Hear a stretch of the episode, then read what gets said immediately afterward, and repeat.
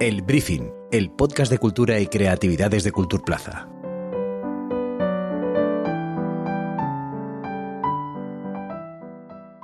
Buenos días, buenas tardes o buenas noches. Yo soy Carlos Garzán y esto es El Briefing, el podcast de cultura y creatividad de Culturplaza.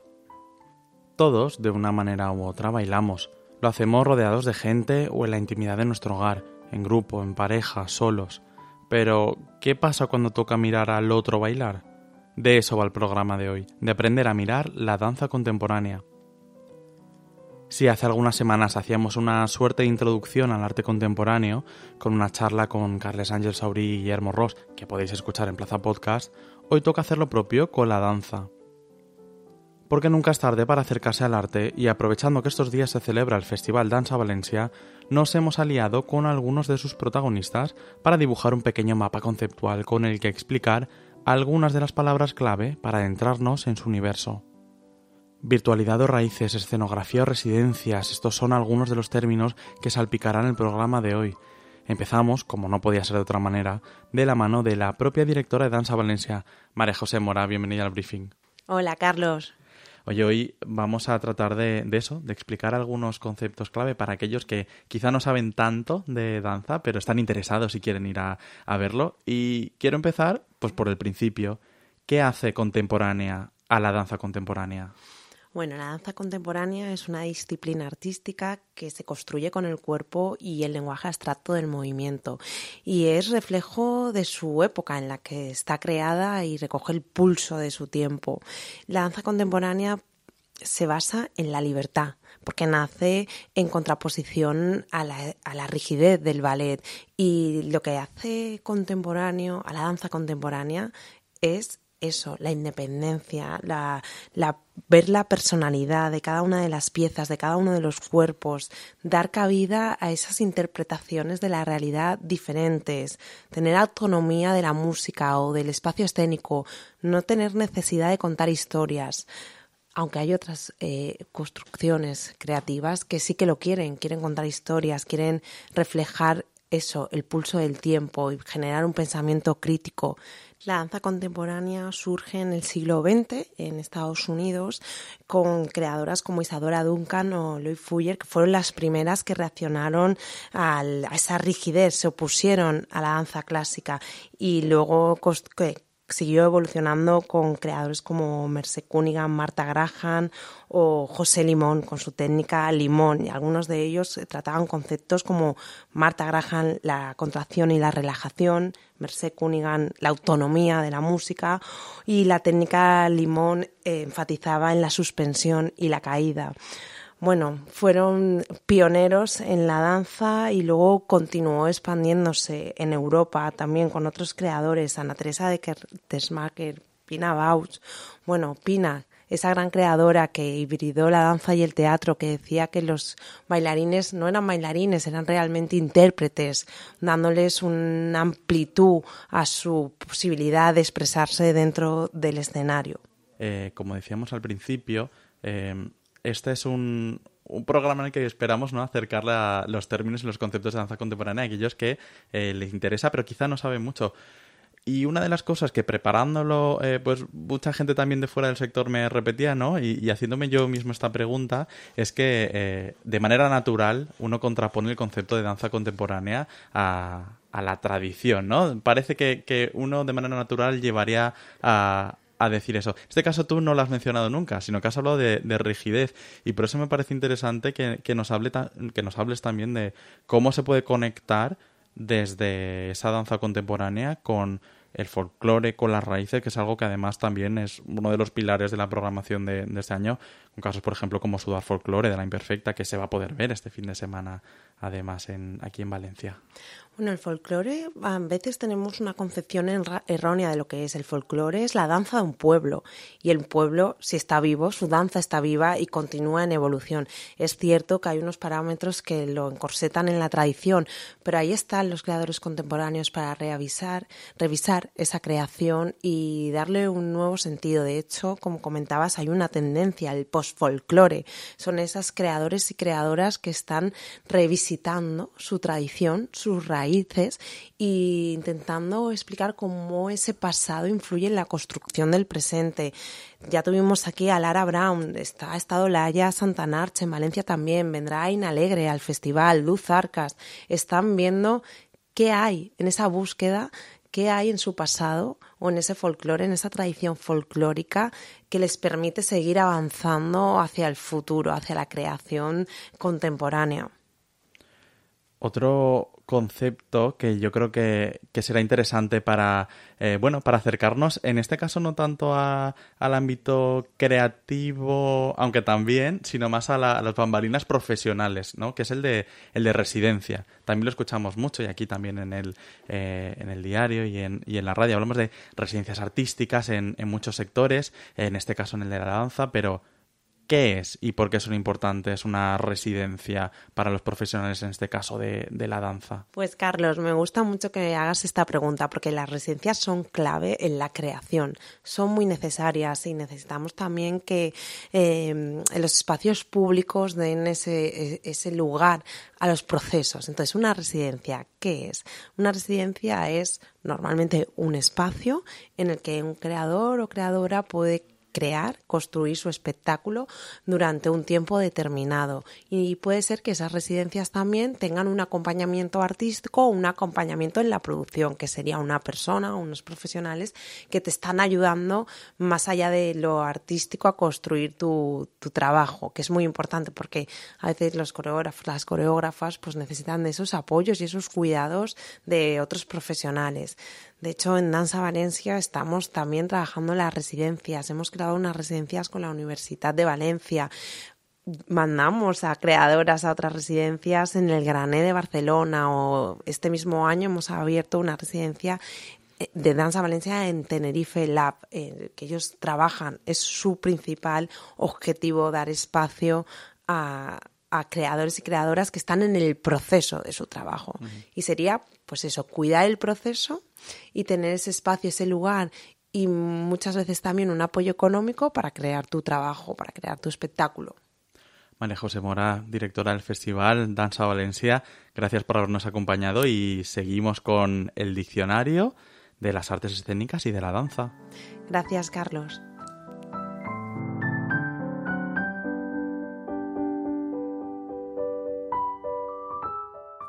Y si hablamos con María José Mora de las conexiones con la tradición y el folclore, también es clave para hablar de danza contemporánea, la visión de futuro y las nuevas tecnologías. De eso saben mucho en la compañía catalana La Satcum, que presenta este sábado en el teatro musical Aclucais, una pieza que definen como un retrato grotesco de la sociedad y de la generación post-internet, y que reunirá sobre las tablas del teatro valenciano a 11 artistas nacidos en la década de los 90. Sobre virtualidad y danza nos habla Guillem Jiménez de la compañía La Satcom. Virtualidad y, danza em, creo que funcionan un poco bajo los mismos términos, al menos desde el punto desde donde lo trabajamos, ya que percibimos la coreografía como una programación informática del cuerpo y generando como estos cuerpos virtuales que al final cuando tú coreografías un cuerpo decides eh, qué tipo de movimientos, qué tipo de cualidad, qué tipo de ritmo. Estás generando una programación sobre ese cuerpo, estás decidiendo unas, unos límites, unos parámetros.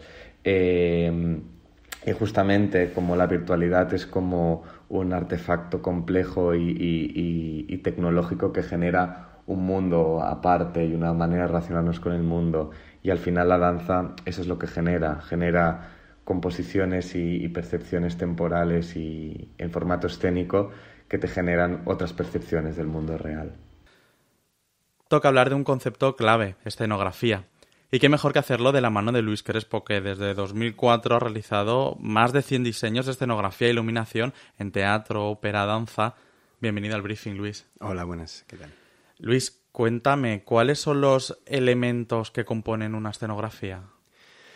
Eh, en verdad, los elementos que componen una escenografía son todo lo que se ve en el escenario, incluido hasta los actores y las actrices. la luz, el sonido, todo forma parte de un lugar o un espacio que es exactamente el que hemos creado para que esa función tenga, tenga su sitio en el mundo. Eh, si lo piensas todo como si fueran objetos o conceptos, tú tienes que trabajar con todos esos objetos, conceptos eh, que son entendibles por el público. Me da lo mismo que sea eh, madera, el concepto de madera, porque está en el suelo, que es de una manera mm, concisa de entenderlo, que que sea una silla, una mesa o incluso un actor como objeto inteligente que desarrolla lo mismo que si pusiéramos eh, autómatas o elementos que se mueven con la maquinaria. Eh, la vida la va a aportar el actor o la actriz. Eso es lo que va a hacer que todo lo demás tenga, tenga una sensación de una realidad nueva, no de una representación, sino de una presentación de una realidad nueva que se presenta en ese teatro. Eh, luego lo que pasa es que hay limitaciones y que tiene que haber una voz cantante, que es dirección, tiene que haber eh, una suma de tiene que haber una colectividad, tiene que haber una suma de, sensibilidades, entonces cuanta más gente participa, eh, de alguna manera se hace más universal, llega a más gente, es menos endogámico, consigue conectar con, hacer esa comunión con, el, con todo el público que asiste y, y luego el trabajo es tan inmenso que está bien que se vaya dividiendo, pero en principio la escenografía para mí lo es todo lo que aparece allí. Lo es todo, incluyendo también el espacio que te viene dado, el marco. Eh, también, hay veces que directamente mm, trabajas sobre el intervencionismo y dices, eh, este, este teatro como está es justo lo que necesito, o necesito modificarlo, pero aprovechar la esencia o el alma que tiene este teatro o que tiene este lugar donde vamos a hacer la obra y, apropiármela, porque ya cuenta algo. De hecho, incluso hay veces que como no la puedes evitar, es, es, mejor que trabajes sobre ella. Que vaya a favor de Que vaya a favor, exacto, sí.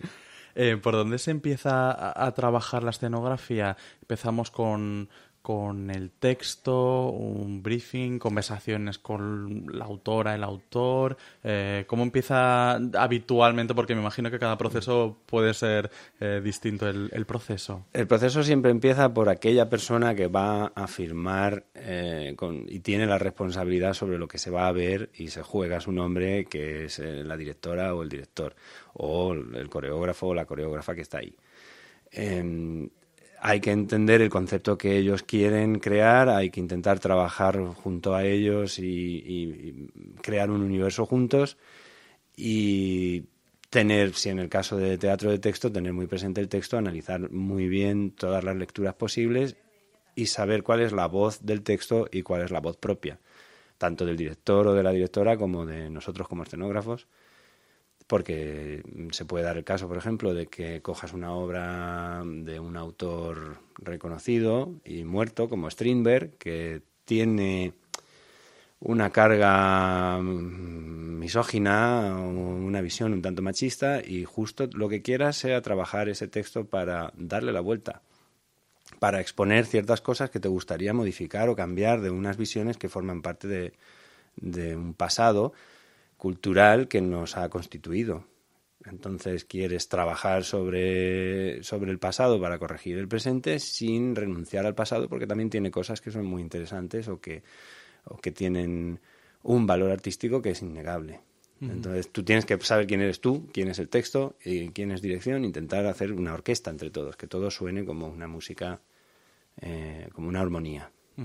Justo en, en, este Danza Valencia, los espectadores podrán ver uno de tus trabajos de tantos que hemos podido ver en, en la cartelera y aquí además hemos podido disfrutar en, Valencia. En este caso es, es Dalé, Daleda del Premio Nacional Daniel Abreu, que se puede ver este jueves en, el musical. Eh, yo quería también aprovechar para preguntarte, bueno, ¿cuál es la diferencia entre generar una escenografía en danza, en teatro, en ópera? En fin, ¿cómo, cómo es trabajar cada uno de, estos espacios? Eh, en, en, cada una de esas tres especialidades manda una cosa. En teatro de texto obviamente manda el texto. En la danza manda el movimiento. Y en la lírica, en la ópera, manda la música y la, y la voz. Eh, pues, eh, por ejemplo, en ópera mm, tú puedes proponer que haya unas escaleras muy grandes o que haya mm, diferencias de alturas con grandes jerarquías, pero luego la persona que tiene que subir a cantar no puede llegar sin resuello. He visto escaleras mecánicas como las del corte inglés en medio de una escenografía para que Montserrat Caballé suba a una balconada muy alta y haga una aparición estelar sin, sin, sin, perder el resuello, porque tú no puedes subir 25 escalones y pretender estar en la condición técnica que te exige. En el caso de la danza yo me lo paso estupendamente, porque mm, en el momento en que una escenografía no se mueve, no cambia, no da puntos de inflexión y no genera movimiento con el movimiento de los bailarines y como lo quiera la coreógrafa o el coreógrafo, se convierte en un decorado y entonces deja de ser interesante para todos, para el público, mm, para mí como creador, para de manera que mm, una vez que está entendido que, venimos a jugar y que venimos a movernos, todo lo demás es un campo total de libertad.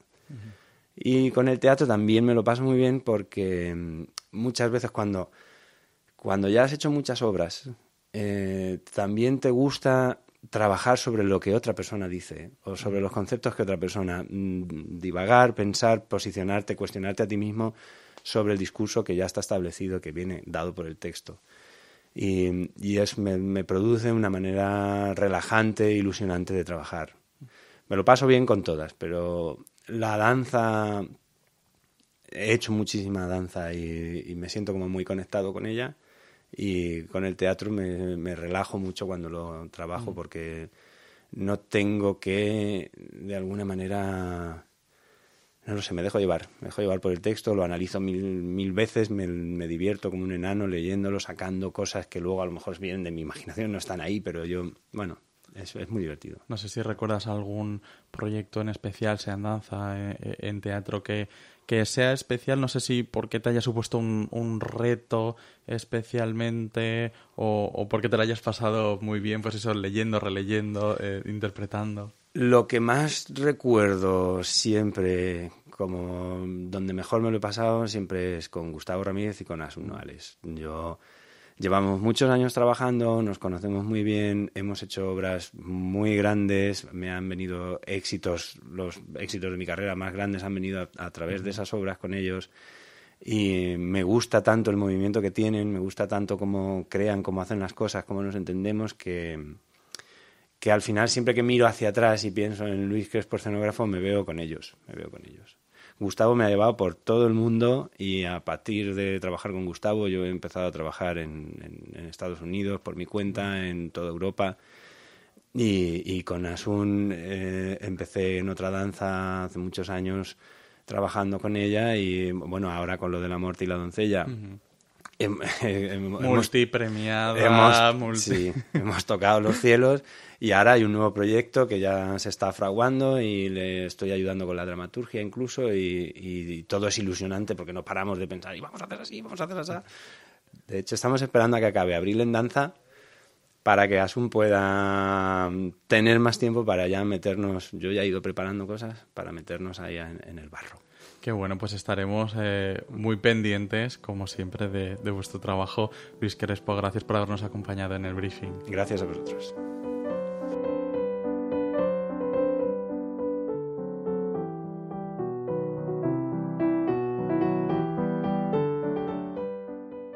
Y acabamos esta suerte de breve diccionario de la danza contemporánea hablando de improvisación. En estos últimos días el colectivo Valencia City Saifa ha tomado las calles de la ciudad con una batalla de estilos en la que estaban invitados bailarines de todos los estilos, sea hip hop, popping, electro o flamenco, con una condición. Todos los participantes debían demostrar sus dotes de improvisación al ritmo de la playlist secreta del DJ.